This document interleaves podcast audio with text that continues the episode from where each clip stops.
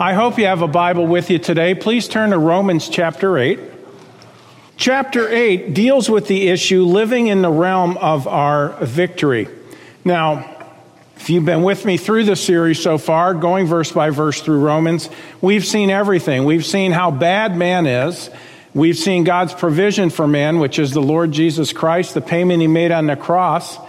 And then we've seen uh, how our, that relationship and, and the fact that salvation has always been the same by grace through faith, plus nothing, minus nothing.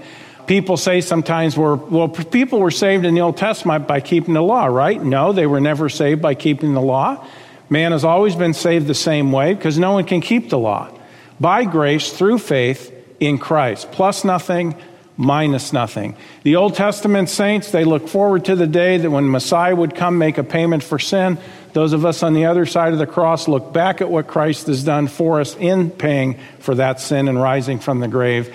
And all who trust in Christ and Him alone as Savior receive the gift, the gift of eternal life. Now, we saw last week the struggle within a believer. Paul talked about his own struggle. He was saved, had been saved for many years when he wrote Romans. Matter of fact, many believe he was saved probably about 25 years when he penned under inspiration, the book of Romans. And then he talked about his own struggle. And by the way, that struggle at the end of chapter 7 was written in the present tense. In other words, this is something that he, he still had issues with in his life. And he talked about the struggle he had. And we're going to talk about it just a little bit here in, in a moment uh, as we, we're going to look at verse 1 and then we're going to back up a little into chapter 7. How many of us understand, by the way, that the chapter divisions in Scripture are not actually in the letters that were written? Do we understand that? Okay. In other words, those chapter divisions and verse numbers were added later. These are letters, is what they are. They're letters written, long letters. Romans is a long letter, but it is a letter nonetheless. Now, I'm glad the chapter divisions and the verse numbers are there. It makes it easy to find things. But at the same time, sometimes they can hinder us understanding the connection between one passage and the next, and therefore making it difficult for us to see what it's truly saying. I think we have that situation here at the beginning of Romans chapter 8. So it says in Romans chapter 8, oh, let me get there in my Bible. Romans chapter 8, in verse 1, it says, There is therefore now, Therefore, in light of what he's been talking about, there is therefore now no condemnation to them which are in Christ Jesus, who walk not after the flesh, but after the Spirit. Now, what is this referring to? Well, the realm of victory we have as believers is a tremendous blessing, and that's how God wants us to see it. Okay? He saved us from the penalty of sin. We are in a great privilege of being saved from the power of sin in our everyday life. And one day we have the promise that we are going to be saved from the very presence of sin when we see the Lord. And so, the realm of victory we have as believers, God wants us to see it as a great blessing. God wants us to understand and live in response to what God has done for us in saving us by grace and giving us everlasting life. And this is what verse 1 is all about. So let's break this down. Number 1, we see as we this issue of living in the realm of our victory. Number 1, it is the place of no condemnation. The realm of our victory is the place of no condemnation. Verses 1 through 3 deals with this. This provides for us eternal security. If there is no condemnation to the believer, then we are eternally secured. Okay? In such a position, condemnation is no longer possible. Why? Because we are in Christ. We are in Christ Jesus. If you are in Christ, there's nothing to condemn. And once you're in Christ, you don't get out of Christ. All right? Uh, Condemnation is no longer possible. Hold your place here and look with me to John chapter 5. John chapter 5. Now, how do we enter into Christ? By faith. By faith in Jesus Christ, believing that when he died on the cross, he paid for our sins and then rose from the grave to prove it was done. And when you put your faith in Jesus Christ, you put your trust in him as your only Savior, the only way you're going to get to heaven, God gives you that moment everlasting life. Your sins are 100% forgiven. How many? All of them. All of them. That doesn't just deal with the past, it also deals with the future sin in your life because remember, when Jesus died on the cross, how many of our sins were in the future? All of them were in the future. We hadn't been born yet, unless you're extremely old. And I don't see anybody quite that old here today. All right? It says in John 5 24, Verily, verily, Jesus is speaking, I say unto you, he that heareth my word and believeth on him that sent me, hath, possesses right now, that's what the word hath means, present tense, possesses right now everlasting life. And look at the promise, and shall not come into condemnation, but is passed or has passed from death unto life. I like to illustrate what Christ has done with an illustration. Watch this, that's why we call it that. This hand, let's pretend for just a moment it's you and me. And we're going to let my wallet here represent sin, all our sin. Here we are. God says we're all sinners. Now, I think we would all agree with that. We all understand that, okay? We're all sinners. The Bible says in Romans 3:23, for all of sin comes short of the glory of God. God loves us, though. He hates our sin. You see, friend, heaven is a perfect place. And for us to get in, we have to have all of our sin gone. You can't get to heaven with even one sin. Revelation tells us not even one lie, not any kind of sin can enter heaven. Well, if we are already sinners, therefore none of us can enter heaven. None of us. Not only that, but God says there's a penalty that goes with that. The wages of sin is death. All right? If we are going to pay for our sin, and it must be paid for, we are under the penalty of death. A death payment must be made for our sins. Now, if we do it, we're going to not only die physically, but we're going to be separated from God for all eternity in a literal fire burning hell. Okay? It's an awful thought, but it is true. You need to understand it's real and it's true. Okay? Now, that is the penalty for our sin. If we do it, that's what we'd have to do spend forever separated from God in hell. Yet the Bible tells us God loves us, He hates our sin. And here's the truth of Scripture God doesn't want anyone to go to hell. But people come up with their own ideas. They'll say, oh, well, then what I'll do is, okay, I get it. I better behave myself and I better live a good life because if I live a good life, my good works will outweigh my bad, and therefore God will let us let me into heaven. Did you know that's been made up by man? It's the biggest lie ever perpetrated on humanity that you can earn your way to heaven by your good works. Look what the scriptures say over here. For by grace are you saved through faith, and that not of yourselves. It is the gift of God. Look at that, verse 9 not of works, not of works, lest any man should boast. So, okay, it's pretty bleak. I'm a sinner. Heaven's perfect. I can't get into heaven with my sin. Therefore, I can't get in. The best I can do is not going to get me into heaven because I need a payment for sin. And God says the only payment is death. If I do it, I'll be lost forever in hell. So then what am I going to do? Well, that's the beauty of the gospel. That's why it's called good news. That's what the word gospel means. Because there's nothing we could do to save ourselves, God Himself came to this earth in the person of Jesus Christ, God in the flesh. And friend, when Jesus went to the cross, He went there not for His own sin, He died on the cross to pay for our sin. He took it upon Himself. He made that complete payment, shedding His blood. He died, He was buried, He rose from the grave. And he says this I've paid for your sins. If you trust in me that I made that payment for you, I'll give you that moment everlasting life. The payment he made is good on our behalf. When you trust in him, your sins are forgiven. All your sins are gone. No condemnation to those who are in Christ Jesus. Okay? If you have no sins to pay for, you can go to heaven. This is what Jesus did. But you must believe or trust in him as your Savior for that payment to be good on your behalf. Okay? This is the way God has designed it. And you notice what Jesus said in John 5 24. He that heareth my word and believeth on him that sent me, uh, literally, the word on is, is not in the original Greek. It's literally believe him that sent me. In other words, the record that God gave of him. The Father said that the Son is God in the flesh, the Messiah. When you trust in him, you have everlasting life. He that heareth my word and believeth on him that sent me hath everlasting life. You notice what kind of life it is. It's not life until you sin again. It's not life until you fail. It's not life until you do something wrong. No, it's everlasting life. God doesn't want us to sin once we're saved, but we are going to sin once we're saved because we're not perfect. We still do sin.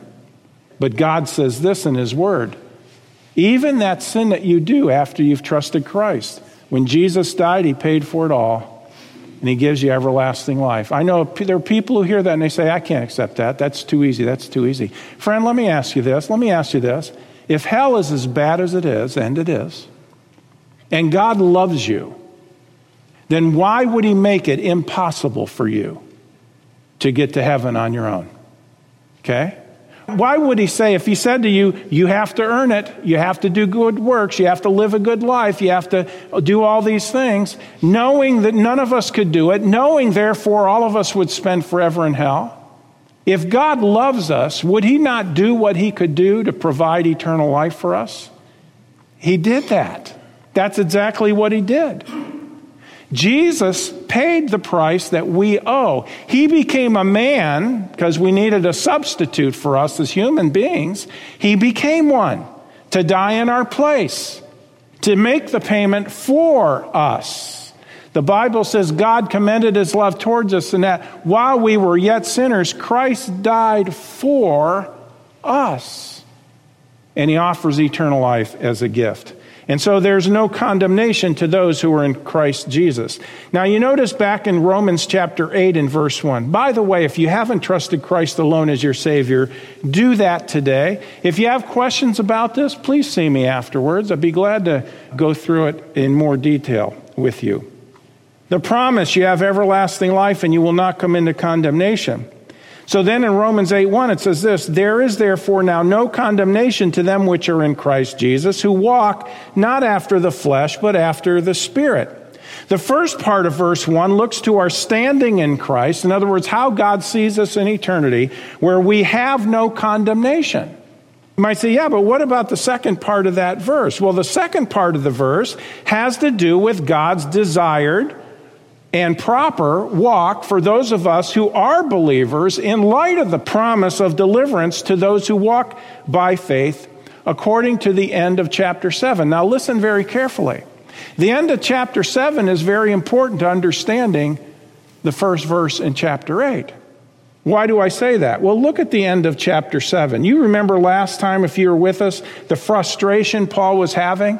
He says, The good I want to do, I don't do it, but the evil which I do, that I find myself, I'm doing that, I'm practicing it. Oh, wretched man. You notice Romans 7 24. Oh, wretched man that I am. Miserable is the word wretched. Who shall deliver me from the body of this death? I thank God through Jesus Christ our Lord. So then, with the mind, I myself serve the law of God, but with the flesh, the law of sin. There is therefore now no condemnation to them which are in Christ Jesus, who walk not after the flesh, but after the Spirit. What is he getting at? Why is that there in, at the end of verse 1? I think it's saying, look, God has provided victory for you as a believer. Okay? You are a believer. There's no condemnation to those of you who are that. Okay? It is God's desire for us to live in the realm of the victory that God has provided. Now, here's where people go off. They say, well, wait a minute. Isn't that saying then if you, if you don't walk in the Spirit, then you are condemned and you're going to go to hell when you die? That's not what verse 1 says. Verse 1 states the positive our position in Christ, and then it states the desired walk God would have us to have in light of that. Does every Christian serve the Lord the way they should? No. Matter of fact, none of us do. None of us do. If you sin at all, you're not living the way God wants you to live. So, therefore, are we still condemned then? If we don't live that way, well, then you're back to an issue of, okay, then why are you going to heaven? Because you live right? That's works for salvation. No, that's not what it's saying. It doesn't say in verse 1 that if you don't walk that way, you're condemned and not saved. That would be works for salvation. What it's saying is that those of us who are in Christ, it's saying, you want to serve the Lord, don't you? You should want to serve the Lord in light of the end of chapter 7. See, verse 1, chapter 8 is linked to the end of chapter 7. That's what I think it's getting at. By the way, do you remember chapter 6? It's that same kind of an assumption of how we should see our salvation. What shall we say then? Remember chapter 6? What shall we say then? Shall we continue in sin that grace may abound? God forbid. How shall we that are dead to sin live any longer therein? Yeah, but guess what? There are Christians who still, when that, you're asked that question, what shall we say then? Shall we continue in sin that grace may abound? Some Christians say, well, yeah. My sins are paid for. I'm going to heaven. I can, I can do that. Well, friend, what we can do and what we ought to do are two different things. God has created us on two good works, not by good works. Okay? Which God hath prepared beforehand that we should walk in them. Not that we will or that we must, we ought to. And yes, we ought to live not after the flesh, but after the Spirit. After the Spirit. By the way, let me just get a side note here. If, if you came today with anything be, besides a King James or New King James Bible, I know that the last part of verse 1 is not in your Bible. Right? You might say, well, what's going on? Well, I would recommend you don't use that Bible if it's not there. Okay?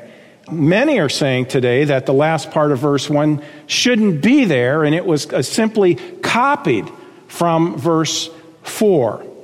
Okay? Now that's one side, and that's the newer side of belief, by the way. That idea did not really start gaining traction until the late 1800s when all the new eclectic texts uh, started, the Westcott and Hort and, and all of that. See, that's what you hear, and that's what you see in a lot of these new commentaries. However, there are many, many manuscripts and copies that do have the last part in verse 1 in the text. The translators of the King James Bible, by the way, they were 47 translators of the King James who were men who were renowned scholars of their day when they came together and they did the translation of the King James, they, all 47, believed it was part of the actual text. Why? Because of the text they were using. Now, if they didn't believe it, they wouldn't have put it in there. Now, you can believe it, you just need to understand what it's talking about. Now, moving on here in Romans chapter 8, keep this in mind as we go through Romans chapter 8. There are 19 references in Romans chapter 8 to the Holy Spirit. 19 references. In chapter 7, what was the, the focus? Chapter 7, talking about the failure of the Christian, the word I and me is used over and over and over and over. When you get to chapter 8, the Holy Spirit is the emphasis. Why? Because the Holy Spirit is our source of victory to live for Jesus Christ, which is the will of God for those of us who are believers. Romans chapter 8, verse 2, it says, For the law of the Spirit of life in Christ Jesus hath made me free from the law of sin and death. Now, the law in verse 2 is not referring to the Mosaic law, it's referring to the idea of the principle or the way of, the way of the Spirit of life, or the way of the law of sin and death. But then, verse 3, it does talk about the Mosaic law, where it says, For what the law could not do. You might say, Well, how do you know that's what it's referring to? Well, if you read chapter 7, it becomes very clear. Again, chapter 7 is not divorced from chapter 8. For what the law, the Mosaic law, the commandments could not do, in that it was weak through the flesh, God sending his own Son in the likeness of sinful flesh and for sin, condemned sin in the flesh the Mosaic law or the commandments simply made things worse for us because they they made it clear that, well, you do that, that's, that's breaking God's law. That breaks God's law. That breaks God's law. It's like, whoa, I'm guilty. I'm condemned. Yeah, that's what the law does. It shows us that we need a Savior, that we don't have the answer in ourselves.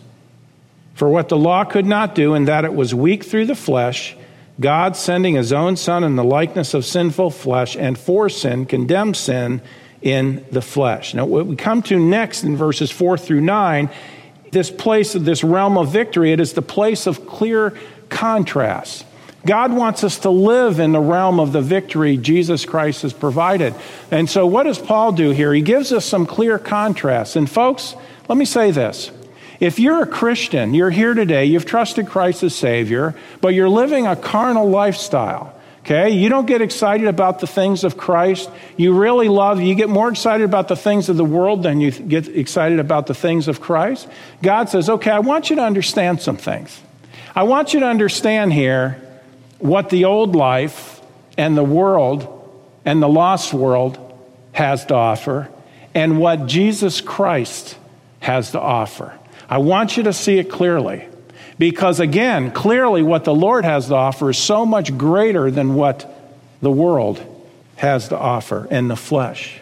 Verse 4, it says, That the righteousness of the law might be fulfilled in us who walk not after the flesh, but after the Spirit. In other words, the law could not produce true godliness, it only showed our guilt, but the Holy Spirit can produce true godliness in us as I walk according to the power that He supplies, and that is exactly what he does. Notice in verse 4 as we walk under the control of the Spirit, we fulfill the righteousness of the law. You heard me say a couple weeks ago. Now, listen carefully. This alarms some people, they freak out.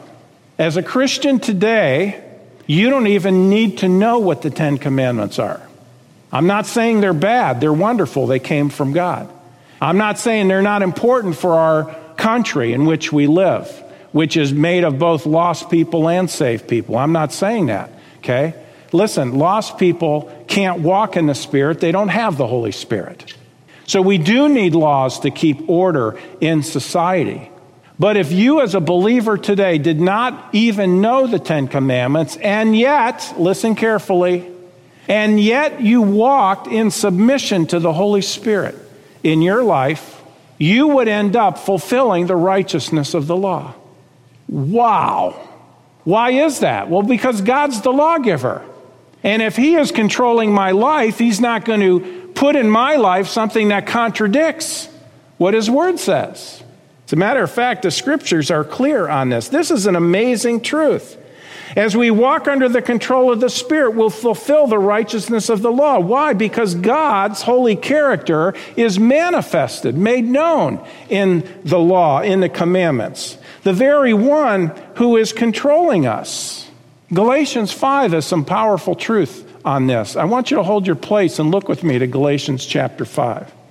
Now, again, I'm not saying the commandments aren't good. I'm not saying they're not good to know. What I'm saying, though, is this.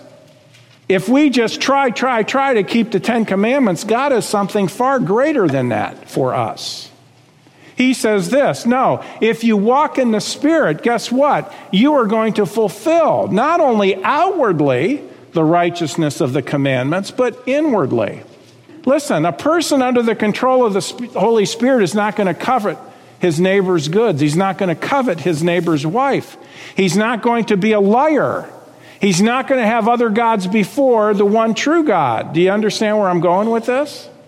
Okay? This is the truth of it. What's he going to do? He will end up, if he's under the control of the Spirit, not breaking the commandments, but fulfilling them. And that's not even his mindset. His mindset is to just simply live pleasing God with his life. Galatians 5:16 it says this I say then walk in the spirit and you shall not fulfill the lust the desires of the flesh which is sin. So as I walk under the power of the Holy Spirit, yielded in obedience in, and obedient to Him, I'm not going to fulfill the desires of my sin nature. There's no denial, by the way, the sin nature's still there. The lusts of the flesh are still there. But the way to have victory over that is to walk under the control of, under the power of the Holy Spirit. Verse 18, but if ye be led by the Spirit, or if ye be led of the Spirit, you are not under the law.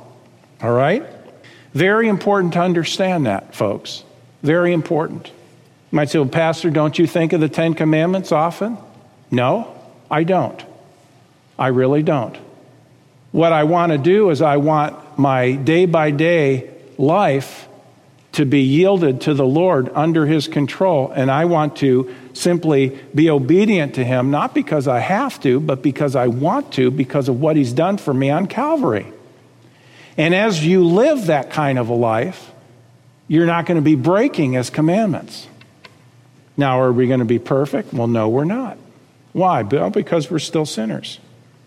See, in chapter 8, verses 5 through 8, we see a reference back to those who are lost as we continue through our passage here. But in reality, it could apply to those of us who are saved as well if we choose to live after the flesh. The flesh being the old nature.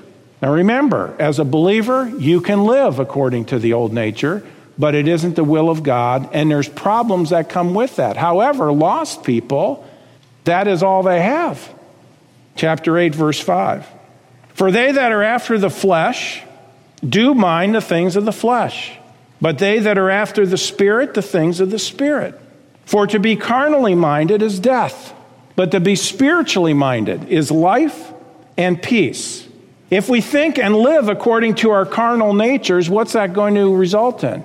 Death. For the lost person, that's all they have. It's going to result in death. But for the believer who lives not according to the Spirit, but according to the flesh, he's going to suffer a lot of the same results as a lost person is. It's just that he won't go to hell because there's no condemnation to those who are in Christ. But the principle of sowing and reaping is still real on behalf of whether you're saved or lost. It's still a reality. If you live after the flesh, you'll die. But if you live after the Spirit, you live. Verse 6 Be carnally minded as death. Look at that. But to be spiritually minded is life and peace. If we think and live according to our carnal natures, it's death, destruction, okay? Now, what about for the lost person? What's the end for the lost person? Well, for the lost, eternity in hell, separated from God. Think about that, friend. Now, you notice I, am not talking just about people like murderers and thieves and abusers and, and all of that, you know, drunkards and, and, and drug abusers. And no, no, no, I'm not just talking about that. I'm talking about even the quote unquote good lost people who think that by doing all the good things they do, they think they're going to go to heaven when they die. No, friend, you're not saved by your works, you're saved by grace through faith. And there are going to be a lot of people who did good who are not going to get to heaven because they're trusting in their own merit and not what Christ has done. Romans 6:23 says the wages of sin is death, but the gift of God is eternal life through Jesus Christ our Lord. You don't go to heaven any other way than receiving it as a gift. John chapter 3 verse 18. It says he that believeth on him Christ is not condemned, but he that believeth not is condemned already. Why? It isn't because he doesn't behave. It says because he has not believed in the name of the only begotten Son of God. All right? The difference between heaven and hell is whether you trust Christ as your Savior or not. It's not how you live your life, because that would be by works, and we're not saved by works. We're saved by grace through faith. Now, for those of us who are saved, if we don't live for Christ, if we live after the flesh and not after the spirit, what happens to our lives? Well, we don't end up in hell. What happens, though, is this our lives end up withering and drying up. They don't have the spiritual vibrancy and the fruit that God wants them to. It becomes barren, it becomes dead. You know, I was thinking of an illustration of this this week, and, and I thought, well, you know, this one really works. Laptop computers are, are pretty cool, all right? But because they're portable, they need to be recharged. They have a rechargeable battery in them. Now, as long as you have it plugged in, the battery continues to get juice, right? Power. You never have to worry about your battery running down and the thing closing down, okay? As long as it's plugged in. But as soon as, even if with a brand new one, even as soon as you undo the power, you pull the power plug out of that, you have begun to run out of power as soon as you pull that power plug out. Okay? With a newer computer, it's going to take longer. With an older computer, if you've worn out the battery, it's going to be a shorter amount of time. Either way, if you pull the power plug, you're going to run out of power. Guess what? It's exactly the same in the Christian life. If we as believers do not stay plugged in, how do you do that? By yielding ourselves to the Lord and by obeying His word. If you don't stay plugged in, you're going to run out of juice. Your spiritual energy is going to be gone. Okay? And you are not going to be able to function the way God wants you to function as a believer. Your life is not going to produce fruit. You're not going to be vibrant. You're not going to see the fruit of the Spirit. You're going to miss out on the love and the joy and the peace and all the things that God wants you to have. That's why we need to stay close to the Lord. Again, to be carnally minded is death, to be spiritually minded is life and peace. Go back to your laptop computer. Pull the plug, sooner or later, it's going to die. Now, does that mean the computer will never work? No, it can still work, but your battery is useless. Your battery is idle. Your battery doesn't have the power it needs to function properly. But if you plug it in, you're connected to the power source, and guess what? You can get the job done. It's exactly the way for the Christian. I cannot help but uh, think of John chapter 15. Hold your place here and look with me over to John chapter 15. John chapter 15, Jesus said this in verse 5 I am the vine, ye are the branches. There's another biblical illustration. He that abideth in me, and I in him, the same bringeth forth much fruit, for without me ye can do nothing. That's when Jesus was here. But Jesus left. And who did he send in his place? The Holy Spirit. Without the Holy Spirit, we can do nothing. Verse 6 if a, if a man abide not in me, he is cast forth as a branch and is withered. And men gather them and cast them into the fire. They are burned. That, that speaks of a, a wrecked life, is what it speaks of, and, and judgment. See, to abide in Christ is to walk in fellowship with Him, yielded to Him, and doing His will. And when we don't abide in Christ, we are separating ourselves, not losing our salvation, but we are separating ourselves from the life giving power of the Lord. And as a result, we dry up as believers. Our lives, you stay on that path, what happens? Your life is going to be destroyed as a believer. To be carnally minded is death, but to be spiritually minded is life and peace. Now, here's the question today Which do we want? Now, think about that, Christian. I'm assuming you've trusted Christ as your Savior. Which do you want? Do you want your life to have life and peace, or do you want your life to be destroyed? Well, I want life and peace, but I want to do my own thing. Yeah, it doesn't work that way. The only way to have life and peace is to walk submitted to and yielded to the Holy Spirit and obedient to His Word. Which takes us to number three it is, it is a place of great privilege, okay? This realm of victory that God has for us. It's a place of no condemnation. Secondly, we saw it's the place of clear contrast life and death, life and peace. And third, we see that it is a place of great privilege, verses 10 through 14. We can now be led by the Holy Spirit who lives within us. What a marvelous thing that is. You know, so many of us have some area of our lives, maybe many, where we say, you know what, I'm not even going to try to do that because I'll mess it up.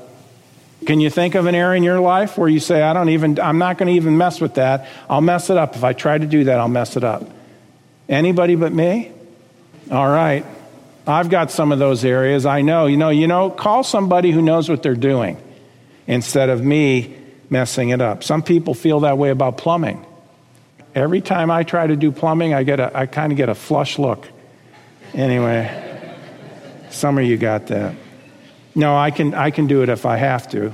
See, there are those who talk about receiving the Holy Spirit, by the way, as something that takes place later. No, look at verse 7.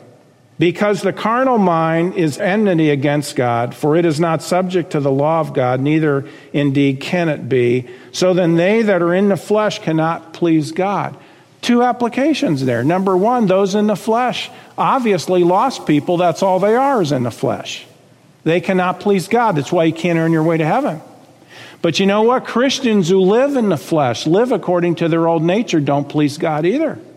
But ye are not in the flesh. Paul reminds them again listen, those in the flesh can't please God. Those lost people can't please God, but you are not in the flesh. You're saved but in the Spirit, if so be that the Holy Spirit or that the Spirit of God dwelleth in you. Now, and this is a powerful statement, if any man have not the Spirit of God, he is none of his. In other words, if you don't already have the Holy Spirit, friend, you're not saved. You're not saved.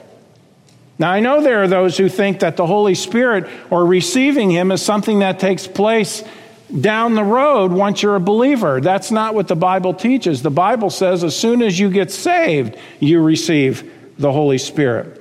This idea of getting them later is a false idea. If you don't have them, you don't have salvation. Okay? Well, they say, oh, no, no, I still believe that you get the Holy Spirit later. He's the second blessing. Don't you believe in the second blessing?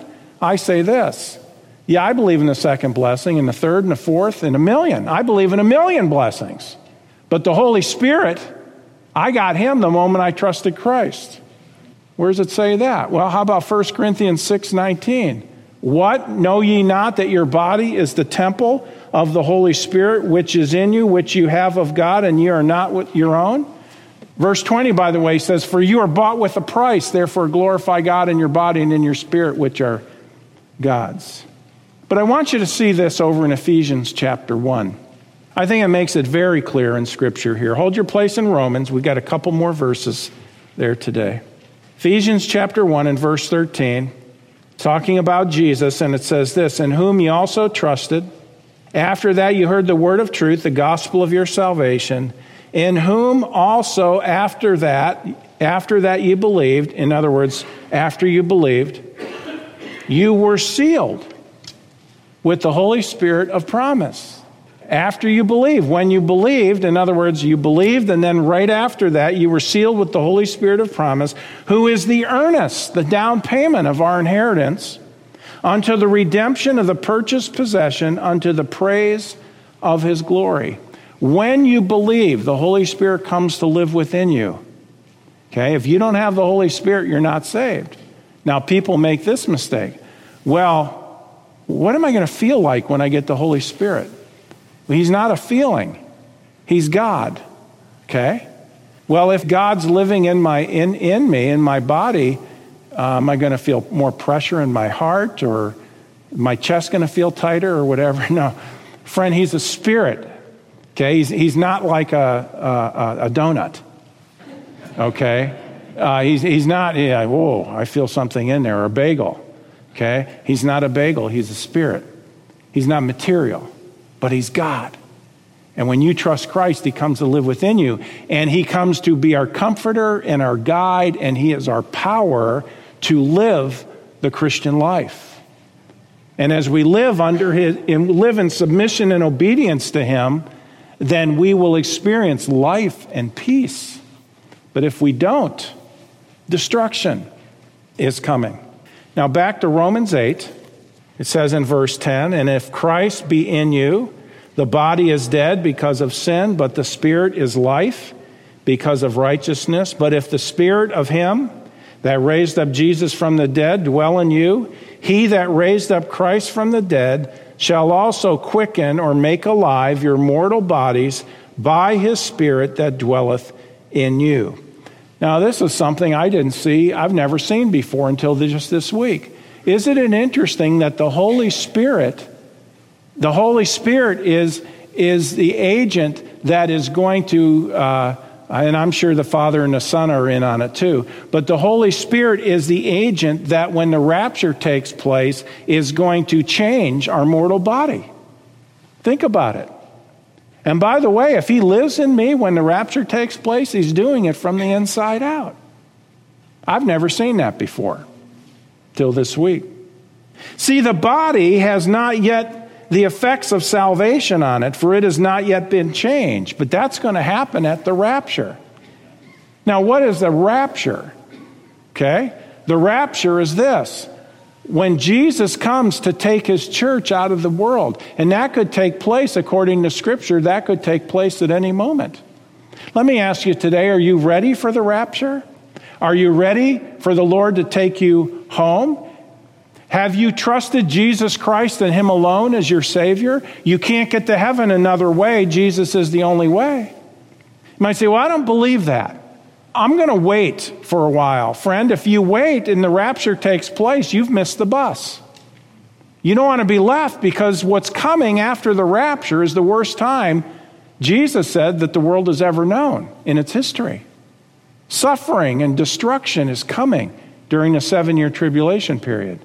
Jesus wants to take you out to heaven with the rest of those who have trusted Christ as Savior. I'm looking for the rapture.